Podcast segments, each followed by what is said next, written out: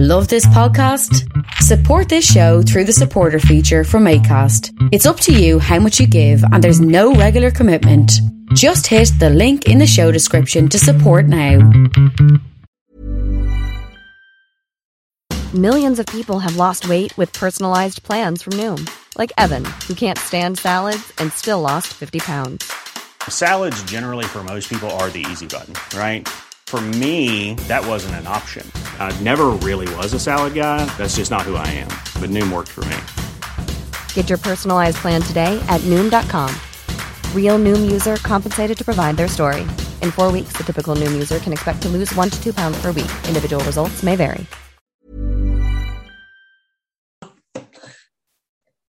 My guest today is Rebecca Simon, whom you may know from the podcast I Don't Know About That and the new documentary Lost Pirate Kingdom. She has also written the book Why We Love Pirates, which I really want to read after this episode. And this is you get this all the time, and and I'm this is, podcast is no different. Where where did the or interest from pirates originate? So, my interest in pirates originated kind of in two ways. I'm from Los Angeles, California, and I grew up going to Disneyland every year. And my favorite ride was always the Pirates of the Caribbean ride because I love the ocean. I just thought the story concept was cool. And then when I got older, the first Pirates of the Caribbean mm-hmm. film came out in theaters and I saw it several times. And but that was it. It was just kind of fun pop culture thing. But then when I was doing my master's in history, we read a book called Villains of All Nations in mm-hmm. one of my classes. And in that book, the author Marcus the historian Marcus Rediker said that pirates were essentially viewed and treated as terrorists and the British, in their war against pirates, essentially used terrorist actions against them. And I thought that was interesting. And I wondered that how did we get from terrorists to Jack Sparrow? Like, hmm. how and why did that change? And yeah. so I decided to make that the subject of my research. And, you know, that was, gosh, now over 12 years ago. Mm. And I'm hmm. still researching pirates and I love it. I see. But and of course, piracy has existed since pretty much done as time to start a sale. We, we, all know the famous story with Caesar, who is kidnapped by pirates and then he end, ends up releasing and kill them all. But why? What made the 1700s so early and late 1600s so the like the golden age for piracy? The golden age of piracy um, is said to be in the 16 and 1700s because this is when we start seeing a lot of organized groups of pirates, organized bands of piracy happening. So, starting in the mid 1600s, around 1650 or so, Britain and Spain are engaged in a massive competition in the Caribbean, trying to take control of the most valuable plantation islands. And it erupts into the Anglo Spanish War. There's all these treaties signed. Uh, the British are blocking trade from the Spanish, so their colonists can't trade with anybody outside Britain. So they're really fighting over the island of Jamaica. That's number one. And so during that time, uh, during that time, we have a lot of uh, people who are kind of starting to sail in sort of outside the law and they settle on lots of different islands. And these are known as buccaneers. And these were mostly French pirates who were kind of hanging out on these small, isolated little islands within the Caribbean.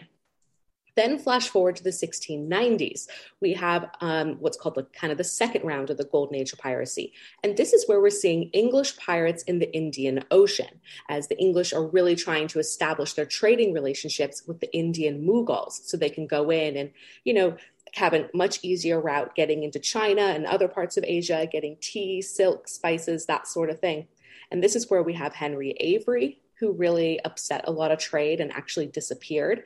And then we have the pirate Captain Kidd, a privateer, who also upset the trade and robbed the wrong ship. So this causes huge conflict between Britain and the Indian Mughals as Britain realizes we have to really step it up against pirates.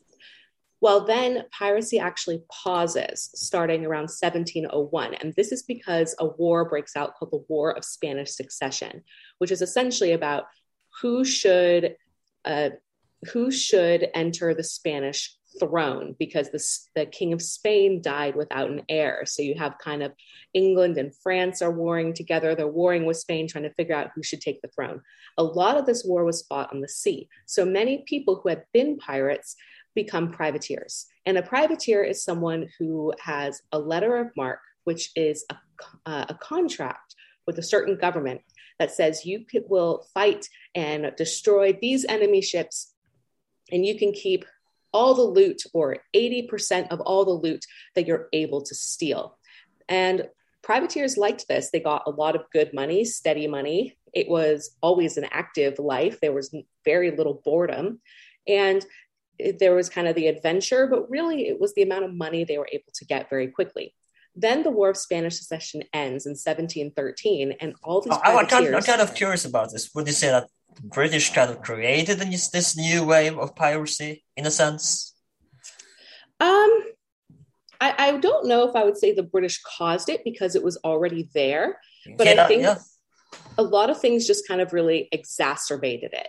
Um, a lot of political events really exacerbated it, but there was kind of an increase of piracy because Britain, for a long period of time, had stopped trade between colonists and other Europeans with acts called the Navigation Acts. And the whole point was to uh, cripple their economies. And so colonists actually began working with pirates because pirates were robbing Spanish ships, French ships, Portuguese ships. Did, did the French and Spain, Spanish do the same to British and, and their enemies, or was it just Britain doing this?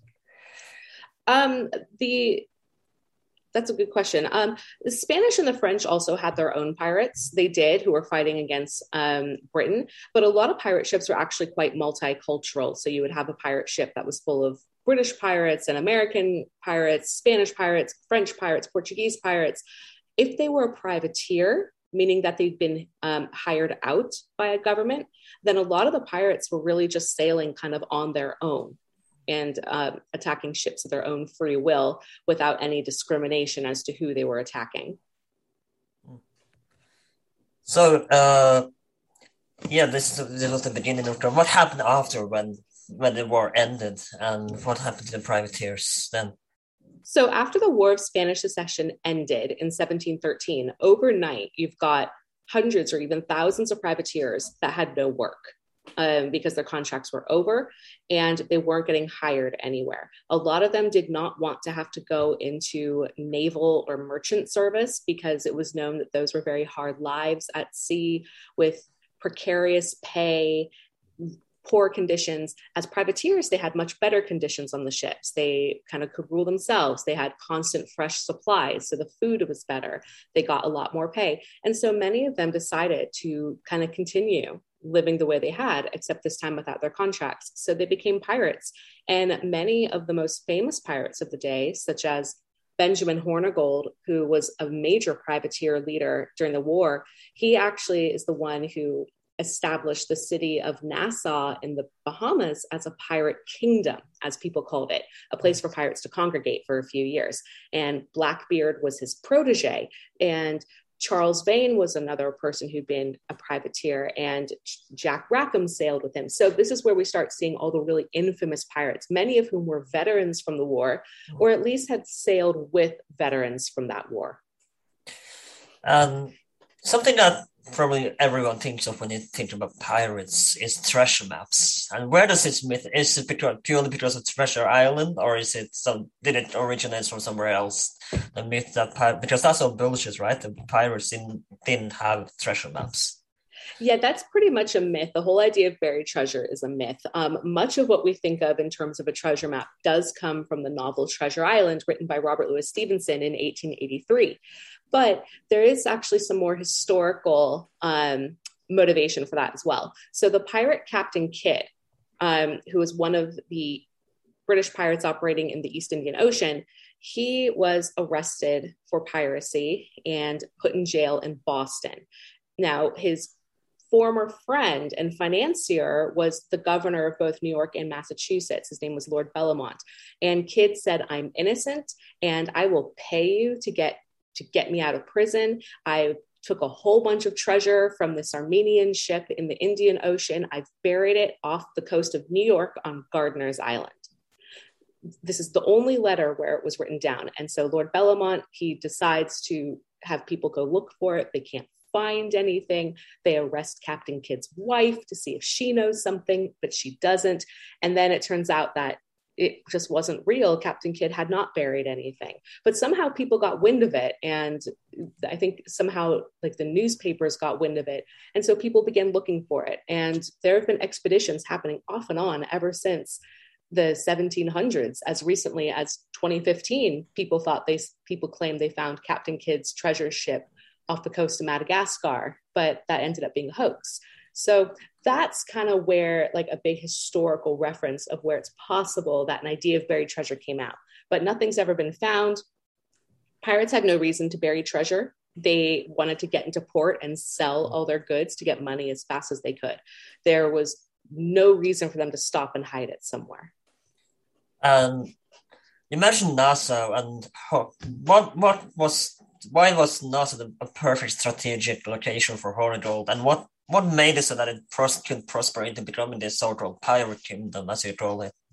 What, what, what was the reason for that place that he chose? So the Bahamas was is a series of islands, like a very large chain of islands, sort of off the coast of Florida, extending south towards the Caribbean. It sits in between some major, major trade lanes with a lot of different European powers. It's also got very close proximity to get into the North American colonies and, of course, down into the Caribbean West Indies plantation islands. So it sits in a really good spot. It's also because it's made up of so many different islands, you have to be very knowledgeable and very skilled to really navigate around a lot of the areas carefully. Pirates were known to sail smaller ships, so they could navigate these areas. But because there had been, um, during the War of Spanish Succession, there was a lot of instability happening in places like the Bahamas and other islands. And this is because the government authorities and armies were just so focused on the war, they weren't paying very much attention to what was actually happening in their small colonies. The Bahamas wasn't very settled yet. So, one of the islands, the island of Providence, was where people had been establishing some plantations. But a lot of pirates and other kind of marginalized people just sort of began filtering in, you know, word of mouth, like this is a place where there's people, there's already a town here.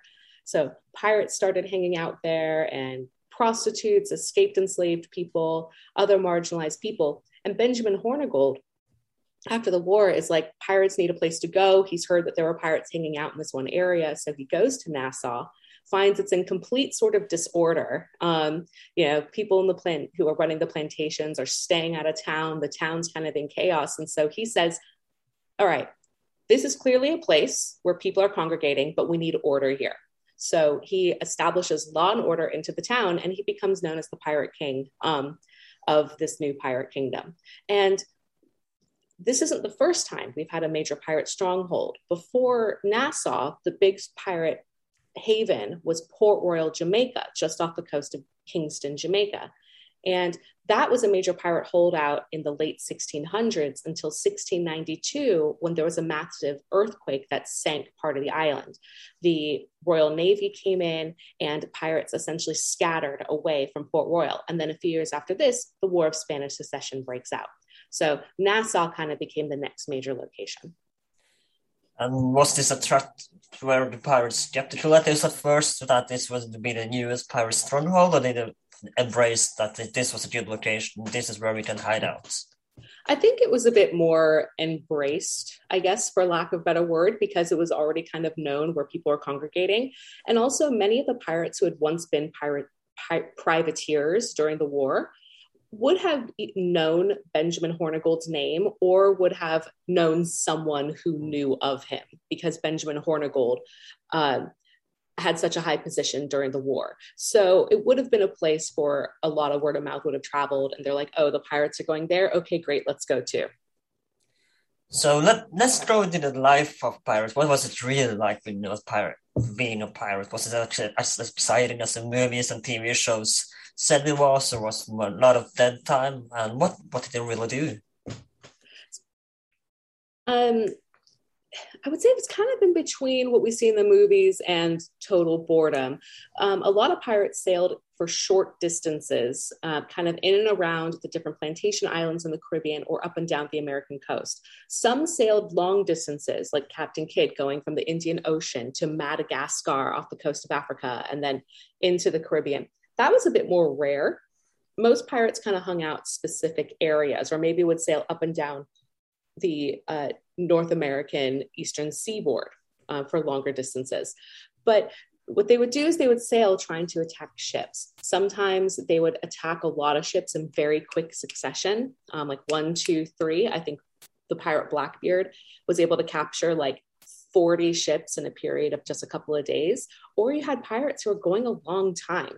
And if they were lucky, you might get a small fishing boat or something like that. So it really kind of depended. But pirates, pirate journeys were had to last short periods of time because you'd need to rob ships and then you'd have to sell the goods and replenish and then go back. Rob ships, sell your goods, replenish, kind of over and over. So it was a fast paced, dangerous life, absolutely. But um, they weren't, I don't think pirates were spending months and months at sea. They were kind of sailing in and out quite a bit more. Was there? I seem to read somewhere that there was homosexuality among among the pirates and in like in general on the ships. Is that there's a truth to this, or is this just rumors? Well, the thing is with sexuality, there's no records of um, homosexuality or same sex relationships happening on pirate ships. And this is just honestly because it would not have been written down during the 18th century. Uh, homosexuality, same sex relationships between men was illegal and it would not have been tolerated in any way.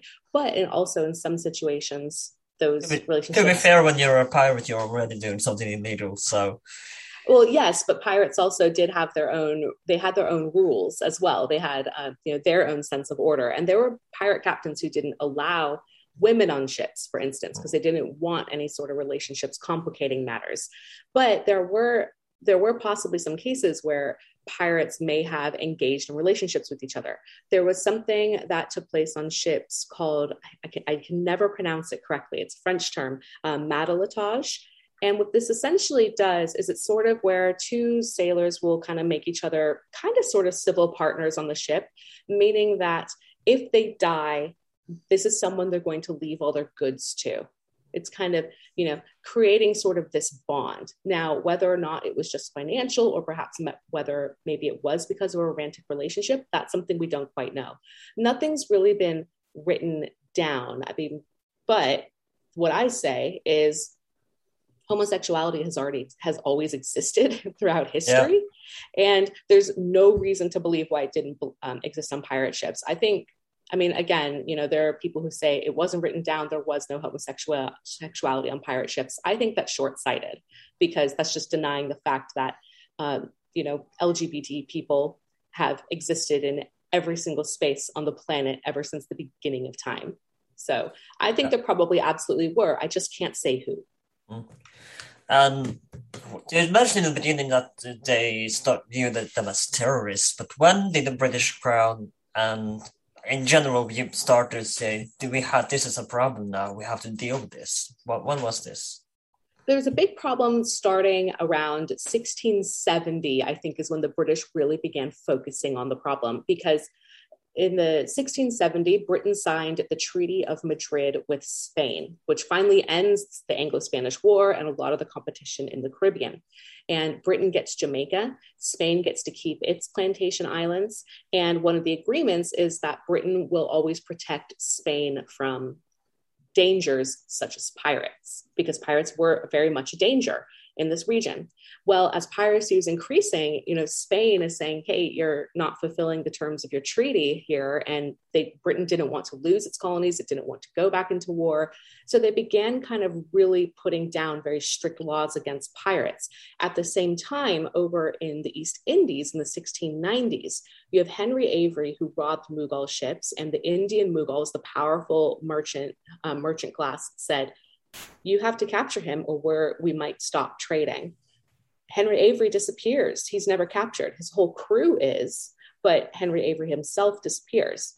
Then, if just a few years later, in 1698, Captain Kidd robs um, uh, Mughal ships and robs the wrong ships. And the Indian Mughals say, look, this happened again. You know, you got to get rid of Captain Kidd, or else we're essentially cutting off all trade and it will be considered an act of war. So Britain then starts like a massive extermination campaign against pirates. They start publishing proclamations saying, um, you know, any pirates who, it was called the Act for the Effectual Suppression of Pirates, saying any pirate who turns himself in and names his accomplices will get a pardon for their crimes. And they issue this several times over the next couple of decades, but it doesn't work very well. Britain starts say, telling colonists, you have to arrest and try pirates as if we are in Britain, because pirates would be arrested sent back to London, be put on trial, and then they would be hanged at Execution Dock on the Thames in East London. How long time? How long time would such a process take, like from capture to to the trial? It it really depended. Um, you know how far away, how long it would take them to get back to London. Um, Captain Kidd was arrested and he was in prison for two years before he was sent back to London um, some quite quickly. But pirates became so numerous that Britain had to start establishing its maritime courts called the Admiralty Courts in the Caribbean and North America. So that way they could carry out these trials and executions just like it would have been done in London. Colonists didn't like this because a lot of them had good relationships with pirates. Pirates brought in smuggled goods they couldn't get. So, um, and now suddenly they can't do that anymore. So it caused kind of a lot of dissatisfaction amongst different colonists as Britain was really beginning to crack down on piracy. Has there been someone that has been able to escape before the trial, or did, or before they no, arrived in London? That I I don't know of any cases where a pirate managed to escape their trial, because um, like once they were kind of put in prison, they were pretty stuck there. Those prisons were really tough to get out of. Um, they were really terrible conditions. Um, but I, yeah, I haven't read of any pirates that escaped. I'm curious to know if someone's found cases. If so, please send them to me. That'd be so cool to read. So you're saying that Pirates of the Caribbean 5, but I think it's the fifth one where he escapes from jail is unrealistic. Yeah, that whole movie was really unrealistic.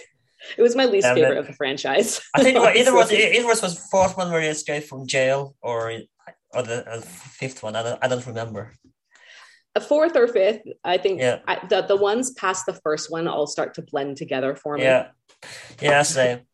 uh, so you so, so what? Yeah, the, what? Uh, sorry, right now I'm trying to think of.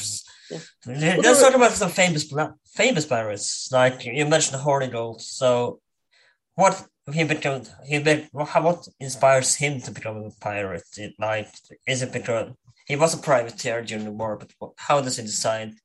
What does he feel like is the reason he wants to become a pirate? I'm not exactly positive of what Hornigold's motivations were, but um, I think he, like many other pirates, you know, had a pretty strong position of power as privateers in the army and was making a lot of wealth. And I don't think he really wanted to give that up. There may have also been some political reasons as to why he became a pirate, maybe, you know, problems with the British government or problems with other governments and decided that pirates needed a place of their own. Um, I'm actually not positive about his motivations. There surprisingly isn't very much written about him in particular, considering he is the one who essentially established Nassau as a pirate stronghold. Um, but in terms of his motivations, I'm honestly not sure. I think it was a chance for him to kind of create his own uh, power again his own leadership outside of a war with a community of people that he knew um, would support him and that he could support back because you know a lot of the pirates who came in again people either knew of him or maybe they even knew him. So.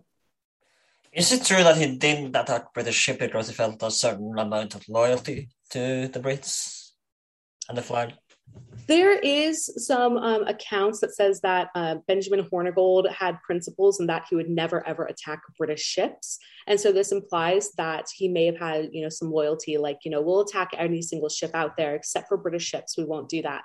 And it could just be because you know he was British, he was English, and um, there were some pirates who, even though pirates technically didn't dec- uh, claim to be part of any country, a lot of them kind of you know claim to be of no nation even so, you know, he clearly did hold some loyalty for home. He did fight for the English during the War of Spanish Succession.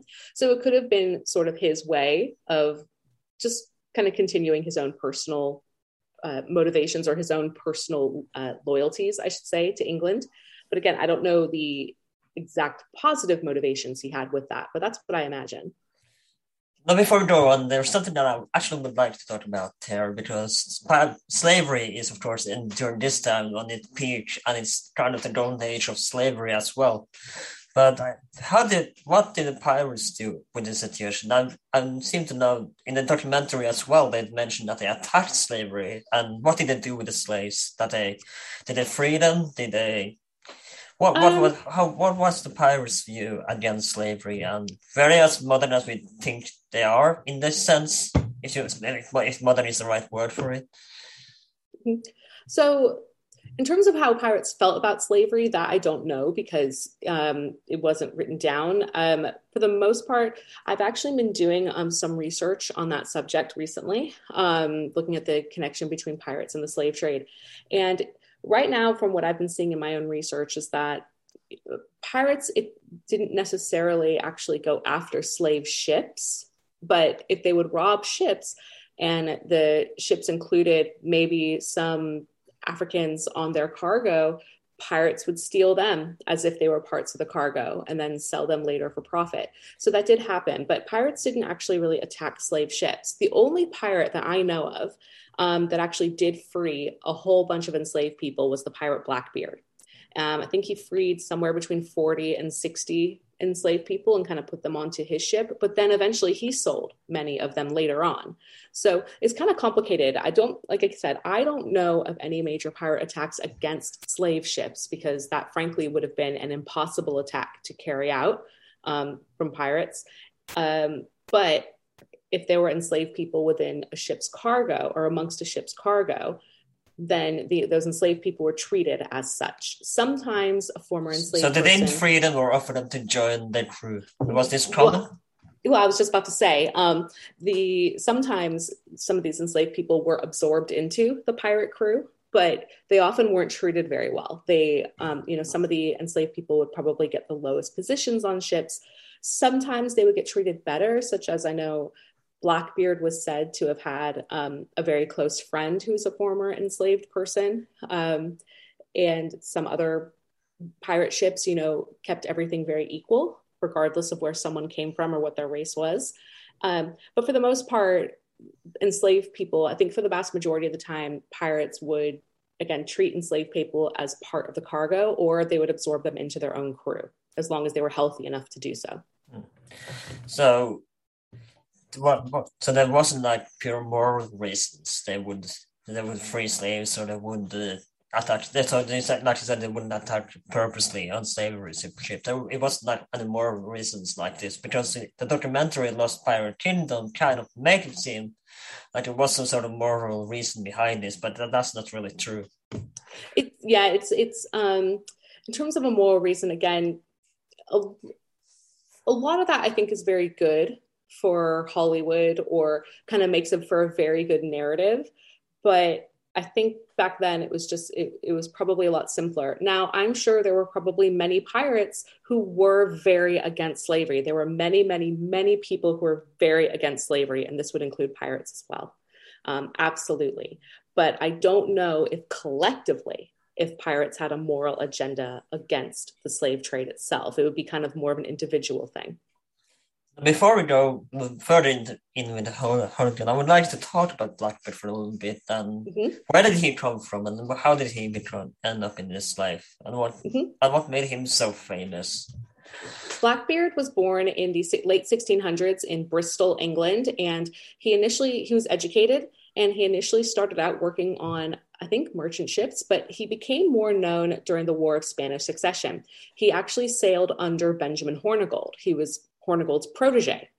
And when Hornigold decided to retire, um, after the war ended, Hornigold establishes uh, Nassau and he Hornigold sails a pirate ship. He's the captain. Hornigold decides to retire and he essentially gives his ship to Blackbeard.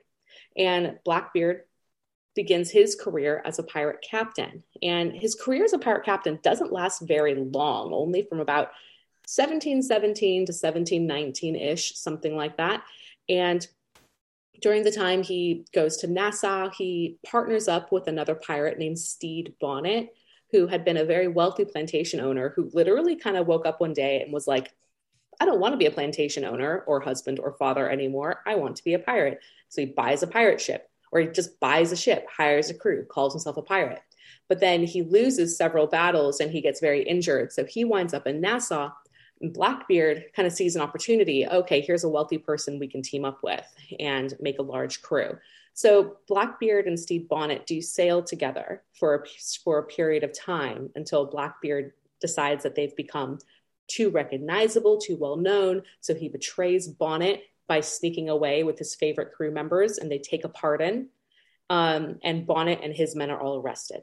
Now, Blackbeard was really well known because of his looks for the most part. He had a very long black beard, he had long black hair. He was said to put candles into his beard and hair during battle. So it looked like smoke was kind of rising from his face. And this was to terrify the victims.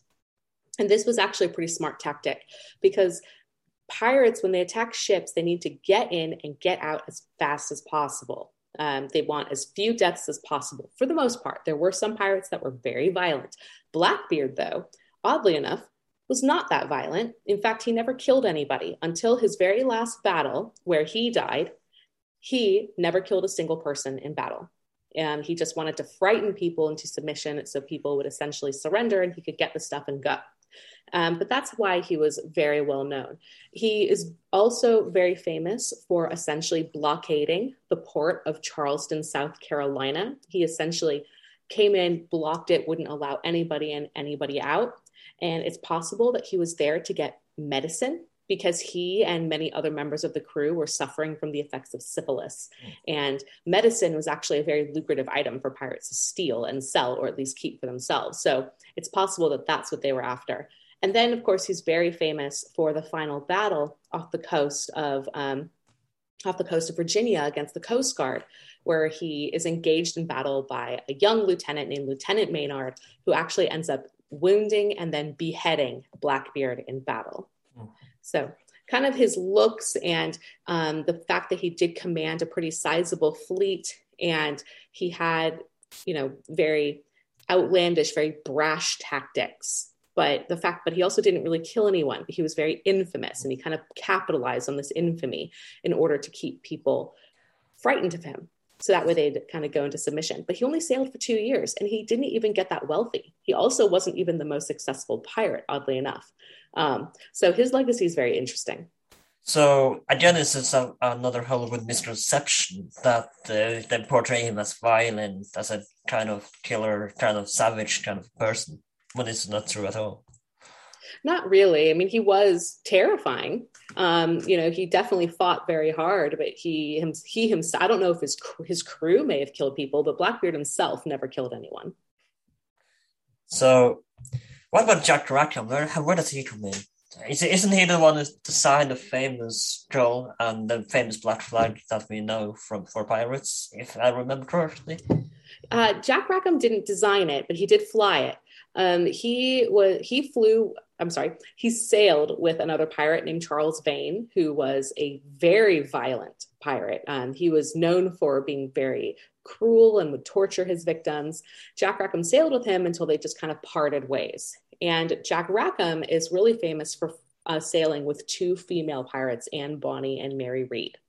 So Jack Rackham was known as Calico Jack because he liked to wear very fine clothing. He was educated, he spoke well, he liked to wear, you know, the nicest materials possible, and calico was a very fine piece of material, so that's where his nickname comes from. But he's married to a woman, he marries a woman named Anne Bonny, and she is his wife on board.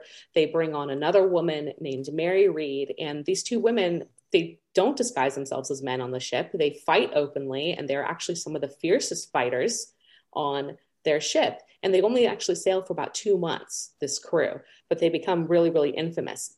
Jack Rackham is more infamous because of the two women he was sailing with. Um, so didn't do that much himself. It was mostly because Anne Bonny and I forget the other one's name. Mary Read. Mary yeah. Read it was his partnership with the two of them or their partnership with him depending on how you look at it. But um, that's what he's really famous for. Like i said he did sail with charles vane but he doesn't really come into his own until he becomes a captain and then marries anne bonny and hires mary read onto his ship as well.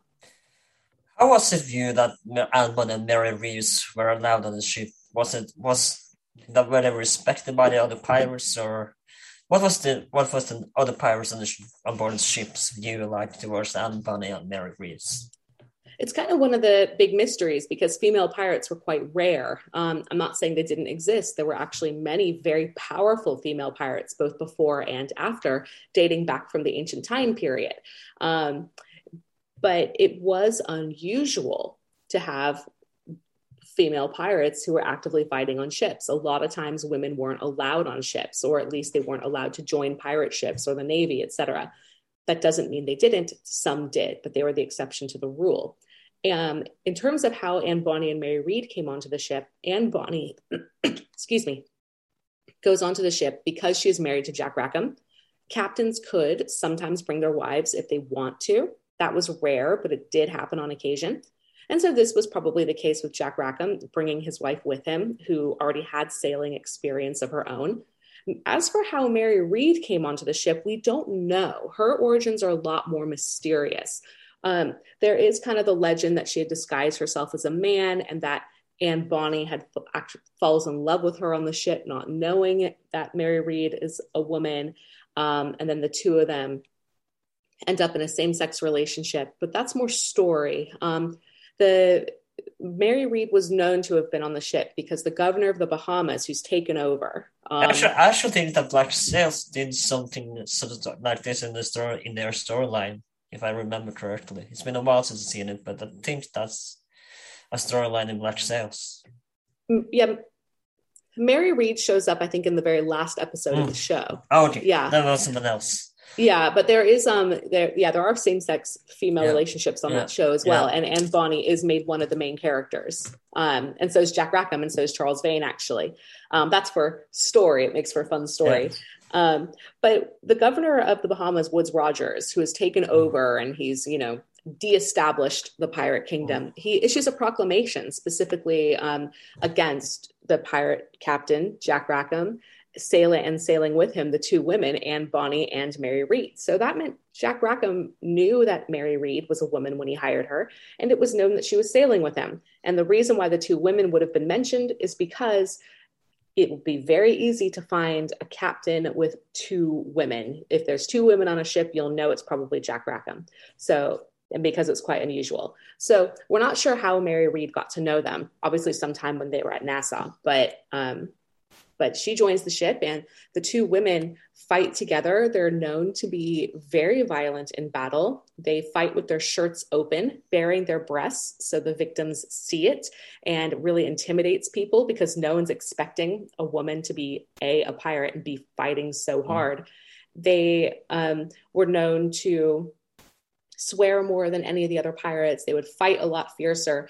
Uh, Jack Rackham captured a woman named Dorothy Thomas, and Jack Rackham decides to let her go. And Anne Bonny is like, no, we should kill her because she could speak against us if we're ever captured. And Jack Rackham says, no, I'm going to release her. Later, Dorothy Thomas does speak at their trial as a witness. So, um, but then when they were captured, it was Anne Bonny and Mary Read who defended the ship alone because Jack Rackham and the rest of the crew got very drunk off of a bunch of wine that they'd stolen from a ship earlier. Um, and they go hide below decks when they're attacked by a pirate hunter named Jonathan Barnett, leaving just Anne Bonny and Mary Read to defend the ship on their own. And of course, they are captured, and then they're taken to Saint Saint uh, Jago de la Vega in uh, Jamaica, and that's where they're put into jail and then put on trial um, for their crimes. Now, is Anne Bonny pregnant at the time she's captured, or is she? Now, yes. obviously, obviously she is, but is this visible at this point when she's captured, or is, is she, uh, or is it early pregnancy?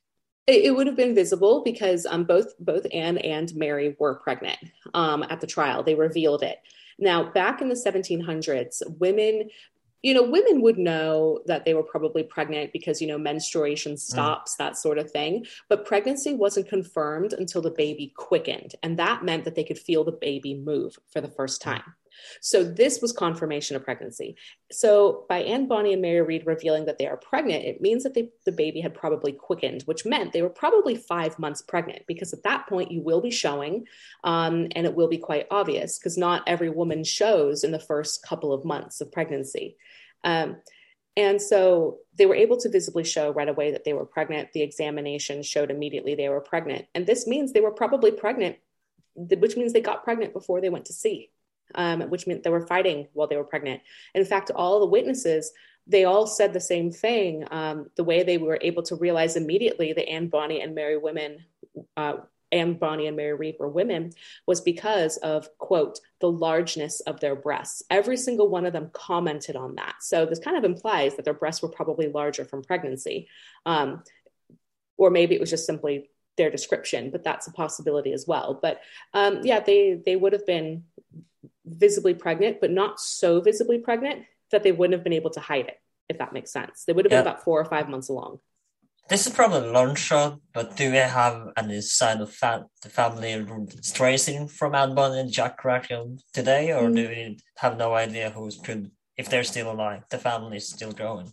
No idea, honestly. Um, those records kind of disappear. So Mary Read, she dies in jail. Um, she dies of what's called jail fever, uh, which is also known as typhus, and possibly complications in childbirth as well.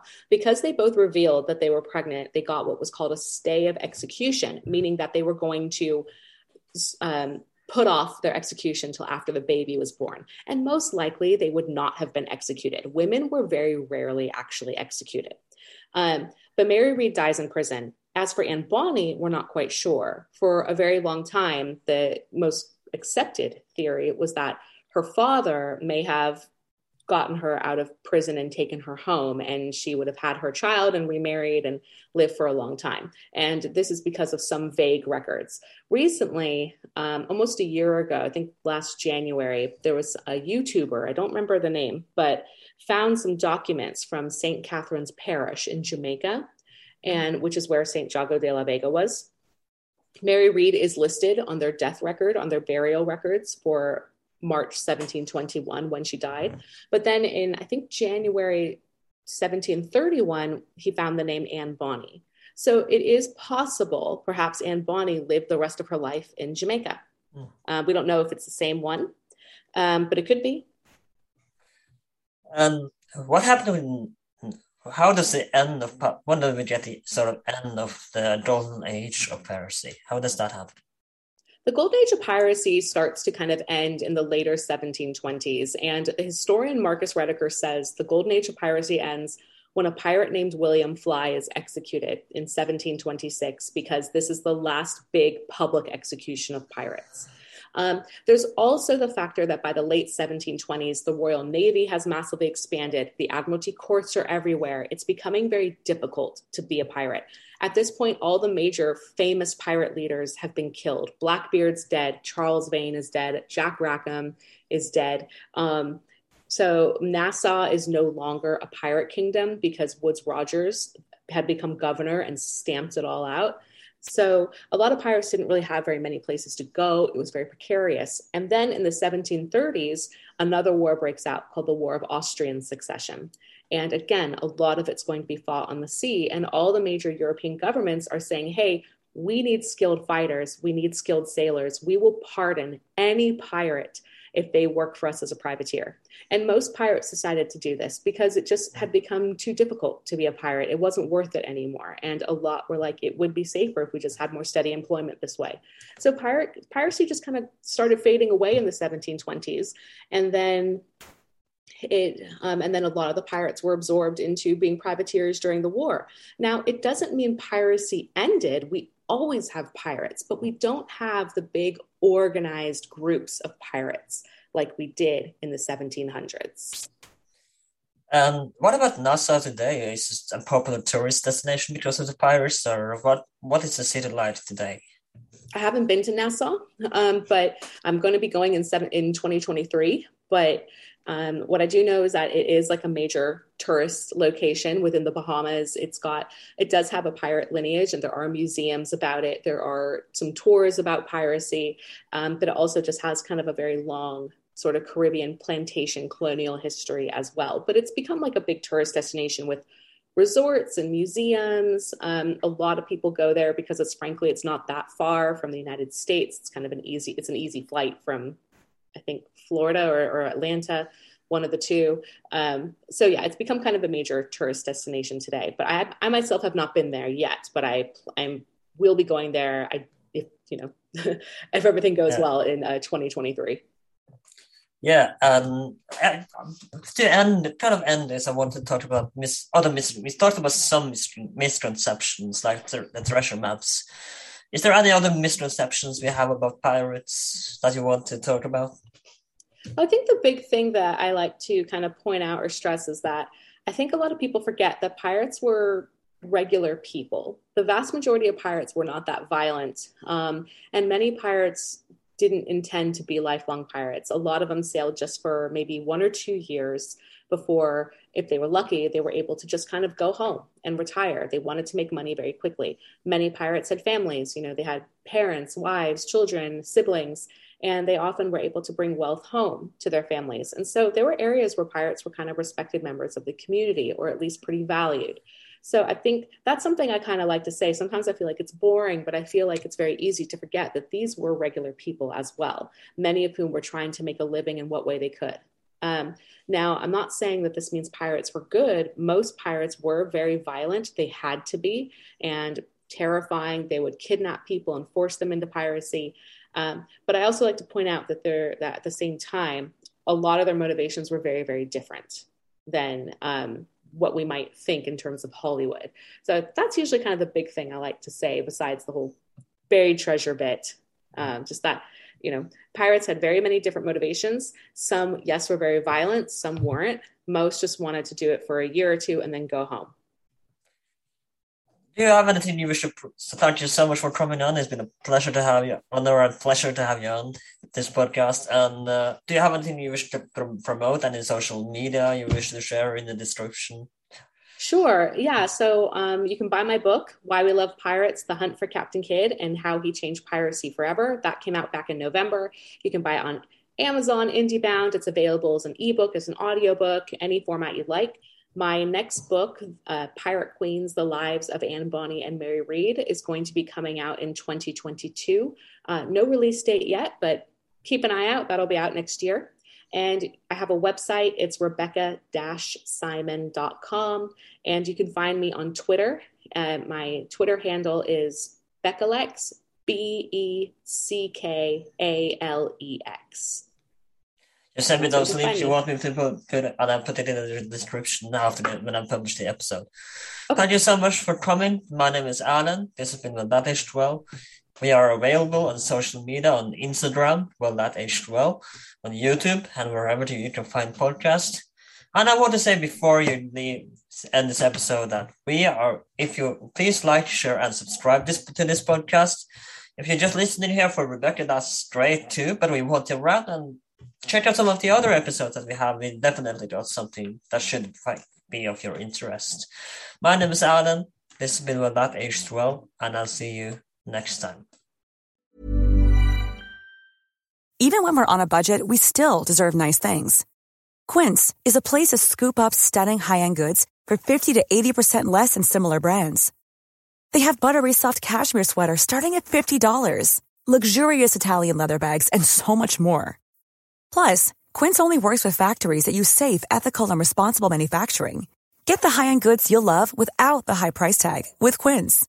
Go to quince.com/style for free shipping and 365-day returns.